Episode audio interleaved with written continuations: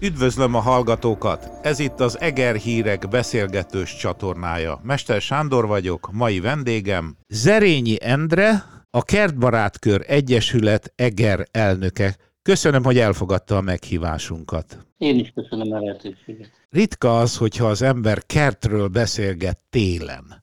Télen szoktak beszélgetni a kertről, már készülnek a tavaszra? Az Egyesületünk mindig télen készült tulajdonképpen a tavaszra, mert ilyenkor szoktunk előadásokat tartani, szakmai előadásokat elsősorban arról, hogy milyen munkák következnek, mivel kellene foglalkozni, milyen új elképzelések vannak, milyen új termesztési vagy egyéb módok vannak, amiket szívesen látnánk, hogyha a kertekben is megjelennek. Tehát eh, téli tanfolyamokat szoktunk, hogyha ha lehet így mondani, tartani különböző témakörökben. Ahogy szokták mondani, elméleti felkészüléssel telik az idő, de gondolom néha ki is mennek a kertbe összegyűjteni a lehullott leveleket, egy kicsit a, az avart elrendezni, ugye? Igen, hát van olyan taktársunk is, aki a múlcsozásos jellegű kertműveléssel foglalkozik. Az utóbbi az az igazság, hogy ezeket a kerteket látogattuk ilyen szempontból, ahol valamilyen modern vagy ilyen új eljárásokat is láthatunk. Tehát ilyen szempontból mindig van valamilyen munka a kertben. Ez az egyesület, ez a kertbarát kör, 47 éves kiszámoltam, mert találtam egy hírt 2019-ből, és akkor ünnepelték a 45 éves szülinapjukat. Mivel telt ez a 47 év? Nyilván csak néhány mondat van rá, de gondolom eseménydús volt a múltja is az Egyesületnek. Igen, az, az Egyesület két hetente találkozik, és ebben a két hétben a téli időszakban ilyen felkészítő jellegű előadásokat tartunk, és ahogy jön a tavasz, akkor csinálunk kertlátogatásokat, foglalkozunk azzal, hogy egymásnak a, a kertjeit, ha, ha lehet így, akkor megismerjük. Aztán különböző egynapos, háromnapos kirándulásokat szervezünk, úgynevezett kertészutakat, fogadunk kertbarát köröket az országba, gyakorlatilag nagyon-nagyon sok helyen van kertbarátkör, és Egerbe nagyon szívesen jönnek nem csak a kertészkedéssel kapcsolatban, hanem a Eger városnak a szépsége, meg a sok látnivalója miatt is. Mert gondolom és az egri borér is azért elfáradnak egy kicsit, ugye? Hát nagyon-nagyon sokan vannak, akik azt kérik, hogy legalább egy borkostolót például akár egy ilyen látogatáskor, hogy tegyünk be, és vannak is borász ismerőseink, akik ezt nagyon szívesen támogatják. Ennek a körnek a tagjai mind kertészek a szónak most profi értelmében, vagy ahogy másként mondani szokták, műkedvelő kertészek? Igazából kertész végzettségű ember, most pillanatnyilag kettő fő van, és ez a legtöbb, ami idáig volt. Tehát még annyi sem a hányból, volt A hányból? A legtöbb létszámunk, ami volt, 86 volt, és a, talán a legkevesebb olyan 50 körül a sok évek alatt és kettő van, és önnek mi a végzettsége? Gondolom azért szakirányú, ahogy szokták mondani. Én nekem agrármérnöki képesítésem van, tehát mezőgazdasági mérnök. És tanított is egyetemen, ahogy mondta előzetesen. A gyakorlatban dolgoztam, tehát tangazdaságvezető voltam, de a, amiket témákat feldolgoztam, kutattam arról, ilyen óraadó tanár voltam, és nagy megtiszteltés ért az egyetemen, mert mestertanári képesítést kaptam a rektori tanácstól. Aki, ami azt jelenti, hogy aki a tanárokat tanítja, jól mondom? Nem, nem, hanem aki nem tudományos munkával, hanem gyakorlati munkával foglalkozik, és így érdemelte ki. Tehát nem, nem doktori cím, meg nem tudományos fokozat, hanem, hanem egy, egy megtisztelő cím tulajdonképpen. Mindenképpen elismerés.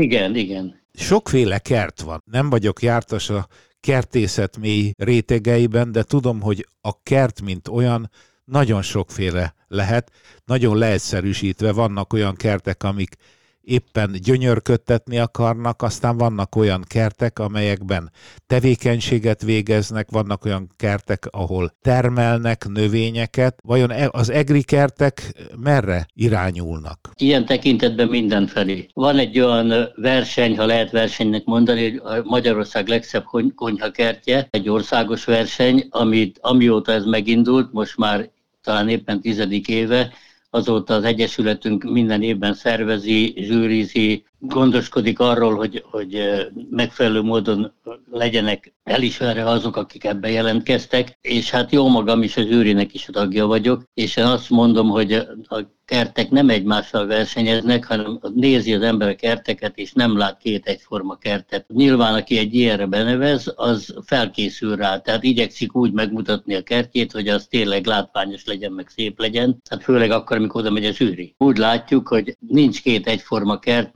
mindenkinek megvannak az elképzelése. Van, ahol a pihenőkert jelleg domborodik jobban, van, ahol a konyhára termelés domborodik jobban, van, ahol az az hobbi, hogy nekem minél több növényem legyen tulajdonképpen, van, ahol a családi pihenés domborodik ki a kertből. Az a dolog mindenképpen egységes, hogy, a, hogy a, akinek ilyen kertje van, az ott a természet szeretete, meg a kertnek a szeretete az, amelyik érződik hogy na, aki ebben a kertben tevékenykedik, azt ezt szívesen csinálja. A kertnek az egyik meghatározó körülménye az időjárás, az éghajlat. Milyen eger kedves a kertekhez? Egy kicsit nehéz megmondani. Meggyőződésem, hogy pláne a mai technika mellett nincs olyan lehetőség, amit, amit ne lehetne valamilyen módon a, a gazdának a hasznára kihasználni. Most mondhatnám azt, hogy például a kokáira, ahol nagyon meredek a partoldal, ott nagyon szép teraszokat lehet csinálni, ott, ott érdekes megoldásokkal lehet megteremteni a kertépítésnek a szépségét, vagy ami a, a legnagyobb probléma esetleg éppen a mi vidékünkön az, hogy talán kevés a csapadék, de erre is megvannak a lehetőség például az esővíznek a gyűjtésére, vagy hát most igazából a mostani technika mellett minden további nélkül, akár a kútból, vagy, vagy uram, bocsá, a városi vízből is pótolni lehet ezeket a lehetőséget, bár ez azért... azért Mégpedig úgy, hogy nem pazarolja el, el az ember, hanem nagyon finoman csöpögteti éppen a növényhez, ugye? Tehát ez is egy fontos technológia. Hát igen, és megfelelő megoldásokat kellene találni. Hadd mondjak talán egy olyan dolgot, ami most a szívügyem ebben a, a, az időszakban, hogy most a klímaváltozásról beszélünk, a csapból is az folyik, ha lehet ilyet mondani. Hát akartam és is mégis... kérdezni, úgyhogy most elővette ezt a témát, parancsolj. És mégis én azt gondolom, hogy, hogy keveset teszünk ennek érdekében. Mondanák én egy példát. A nagyszüleink azok, azok hát én nem is tudom, hogy nyakon csaptak volna, hogyha ha azt mondom, hogy, hogy a gyümölcsfákat meg kellene locsolni. Ugye ilyen elő nem fordulhatott, már csak azért sem, mert a vizet a kútból kellett volna cipelni, vagy a patakból. És most meg a, majdnem minden technológia azzal foglalkozik, hogy csepegtető öntözés, meg ilyen öntözés, olyan öntözés. Inkább azt kellene megoldani, hogy ugyanúgy nőjenek a fák, mint ahogy nőttek 100-200 évvel ezelőtt, azzal a technológiával, ami a mostani csemete előállítási technológia, az igazából nem alkalmas arra, amit a klímaváltozás megkövetelne. Olyan technológiákat kéne kialakítani, ahol teljes gyökérrendszerrel működhetnének a fák, és ennek a módja az volna, hogyha magoncokat állítanánk elő, és sértetlen gyökérrendszerrel, és valószínű, hogy ezeket a fákat egy csepp vízzel nem kellene locsolni. És az sem mindegy, hogy milyen fajta almafát választanak. Ugye? Az is lényeges, hogy barátságos legyen a környezethez, vagyis, hogy a környezet fogadja be azt a fát. Hát így is lehet mondani, de talán inkább úgy mondanám, hogy a környezet az olyan, amilyen ugye adott, hanem a fajtának kellene alkalmazkodni a környezethez. Ezek a régi világban ezek voltak a tájfajták. Ugye megfelelő hát környezethez alkalmazkodott bizonyos fajta, ezt az emberek tudomásul vették, hogy ez díszlik itt nálunk a legjobban, és akkor ezeket fogjuk a kertbe termeszteni, és ugye ezekből alakultak ki a tájfajták. Nekünk szívügyünk az, hogy a tájfajtákat visszaalakítsuk, vissza, visszahozzuk a termesztésbe, mert ezek nagy értékek volnának a magyar földnek a, ilyen, ilyen, a szempontjából. Igen, ilyen almafajta az egri piros alma. Az milyen? Meg kell mondanom, hogy én még nem ettem, nem láttam még ilyen almát, úgyhogy mesélj el nekünk. Kücsön Gyulával együtt van egy akció, hogy igyekeznek elterjeszteni ezt a fajta almafát, ezt a fajta almát. Igen, én egy kicsit szélesebbre venném ezt a dolgot, mert szóval mi azt gondoljuk, hogy Magyarországon mindenütt, minden, minden tájegységen jó volna, hogyha elterjesztenék azokat a tájfajtákat, amik arra a vidékre jellemzőek. Na most nyilván Egerre is vannak olyan tájfajták, vagy olyan fajták, amit Egerbe voltak jellemzőek, és még van belőlük.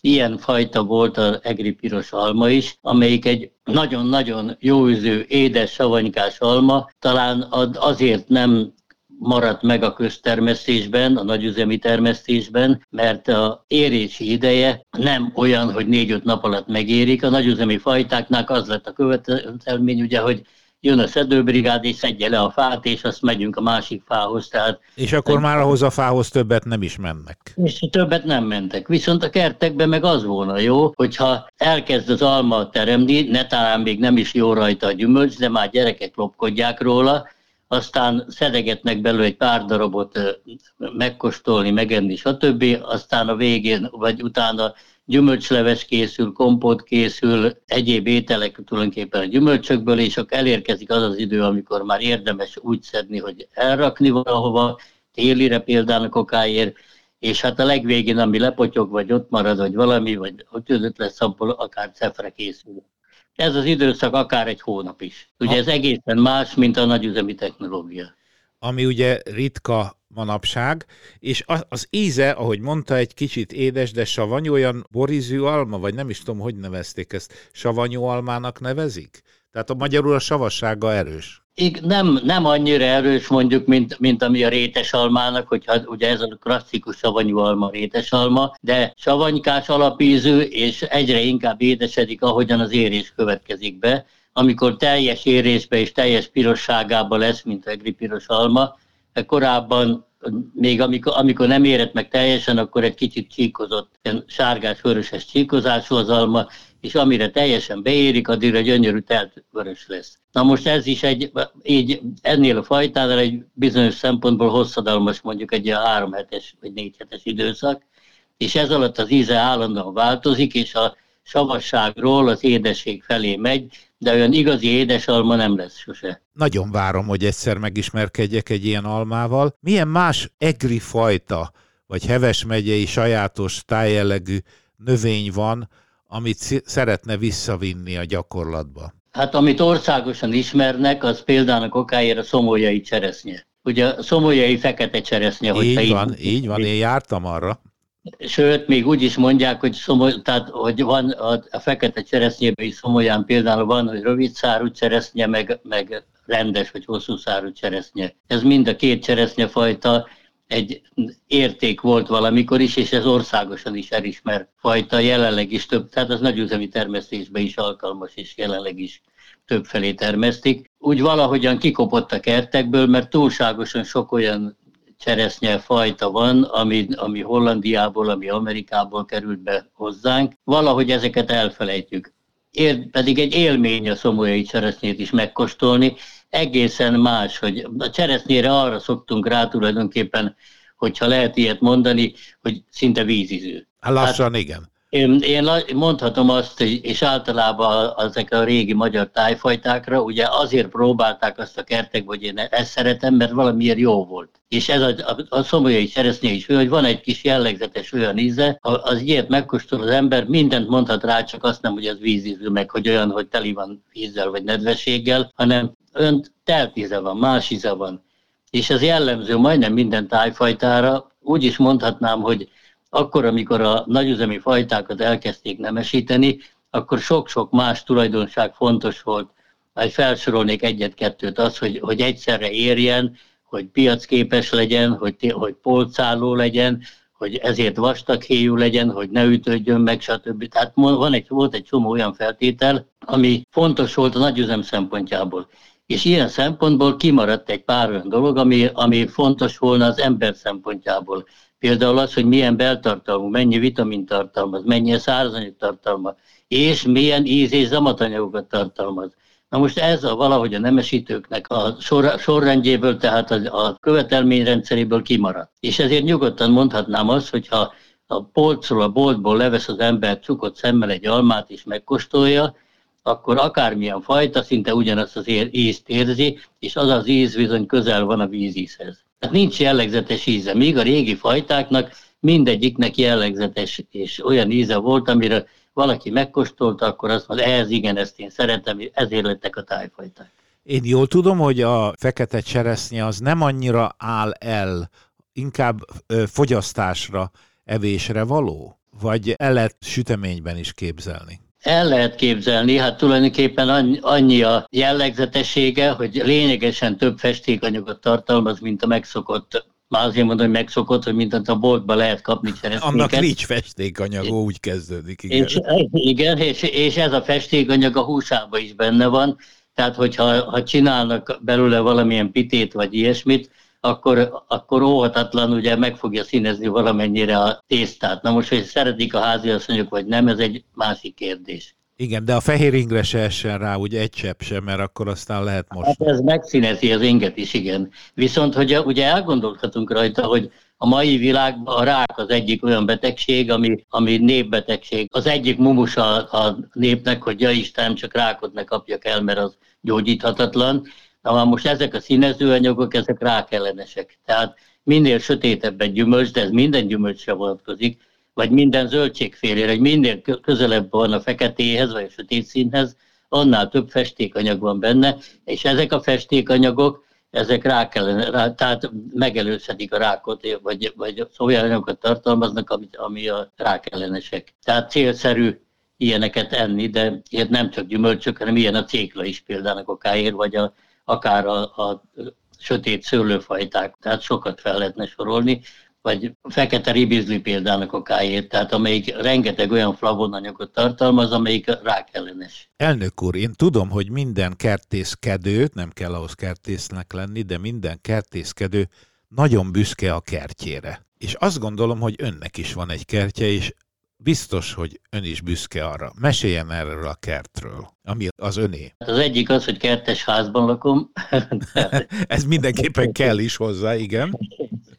És aztán két darab hétvégi házas telkem is volt Egerben, és a kettő összesen 2200 négyzetméter. Tehát terület is van, csak mondom közben, igen. igen. Az én kertemre az volt a jellemző, hogy én különböző oltványokat csináltam, nem ipari, vagy szóval nem, nem eladási, vagy egyéb célral, hanem inkább hobbi szinten.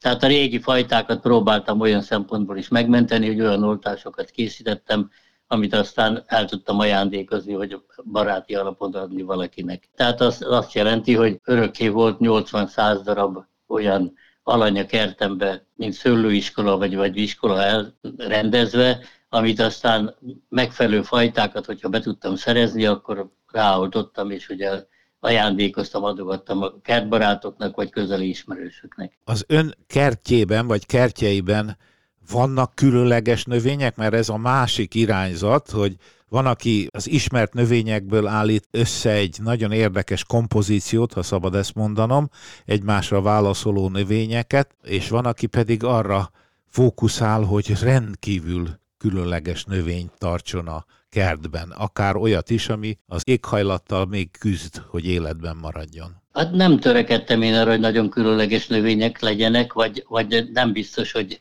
különlegesnek számítanak. Például okáért nekem a kerítés mellett egy kökénysor volt, amiből akár még pálinkát is főztem, tehát olyan, amit meg, megkóstolgattuk, ettük. Igazság szerint a kökény nehezen ehető növény, mert sokkal savanykásabb, mint a szilva, és amikor már enni lehet, akkor meg már szinte késő idő van, és nagyon rövid ideig keresztül, de ilyennek például, de azért érdekes növény ilyen szempontból.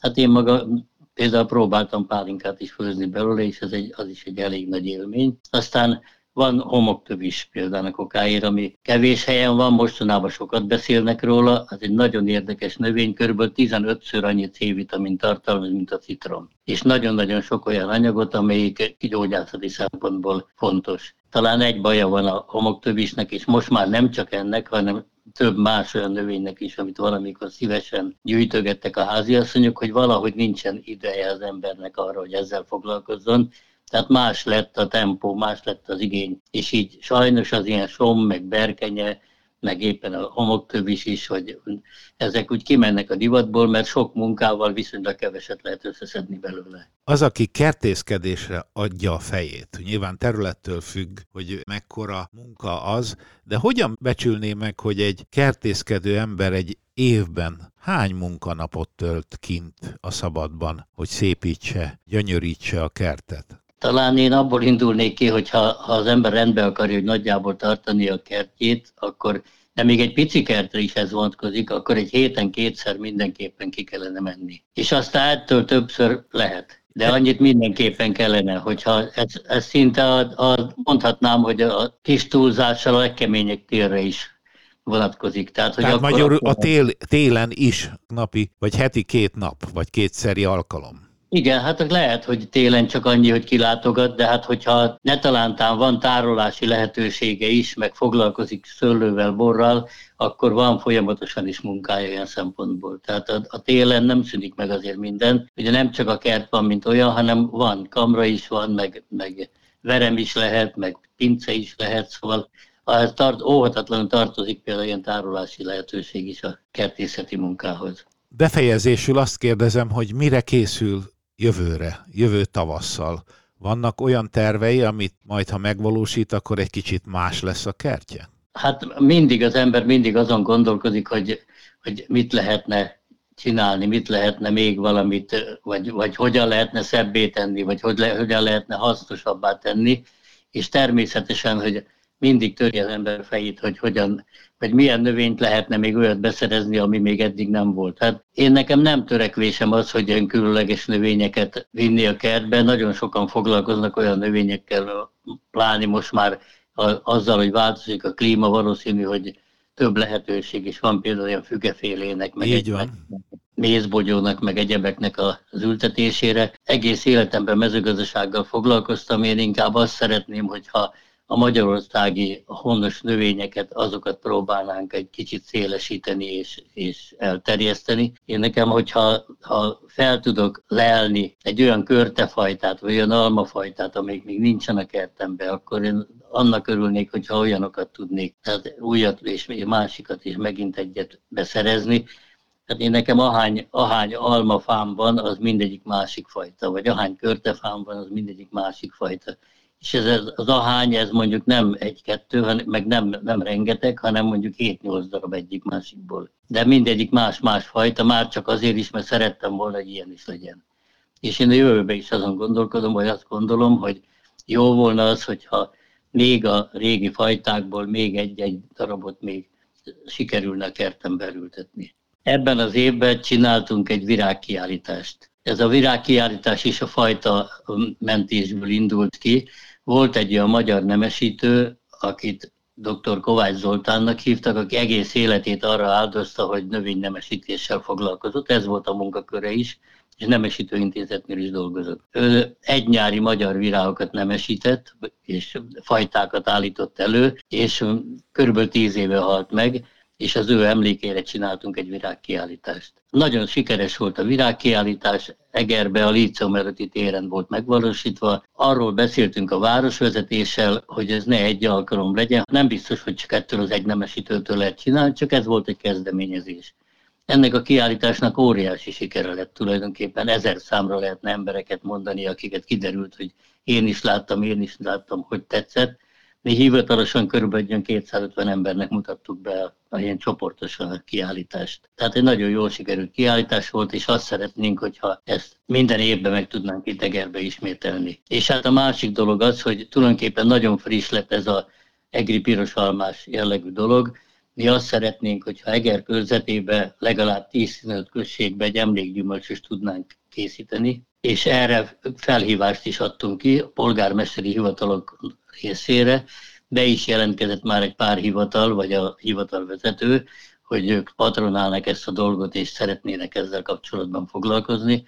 Sőt, hozzátenném azt, hogy a Kertbarátok Országos Szövetségénél is, a levelező listán meghirdettük országosan is, hogy szeretnénk azt, hogyha nem vesznének ki ezek a régi magyar fajták, tájfajták, hogy ahol lehet, próbáljanak az országban ilyen emlékgyümölcsösöket készíteni. És erre van fogékonyság. Tehát én úgy gondolom, hogy ez a felhívás érzékeny fülekre talált, és én remélem azt, hogy ha nem kevesebb, vagy nem több, vagy egy 30-40 faluba, vagy, vagy városba lesznek olyan gyümölcsösök, ahol egész komoly fajta gyűjteményt lehet kialakítani, és iskolások, óvodások ismerkedhetnének a régi fajtákkal is, megkóstolhatnák, órákra járhatnak ki, stb. stb. Tehát ez egy komoly olyan, olyan kezdeményeznek gondoljuk, amit akár országos hírnévre tehet szert. Hát mi azt gondoljuk, hogy éppen a járvány kapcsán, hogy egy, egy kicsit szélesebbre kell vonni a tevékenységünket, hogy mások is megismerjék azokat a gondokat, problémákat, amivel javítani lehetne a kertészkedésnek a minőségét. Elnök úr, köszönöm a beszélgetést. Én is köszönöm a lehetőséget. És a hallgatóknak pedig köszönöm a figyelmet.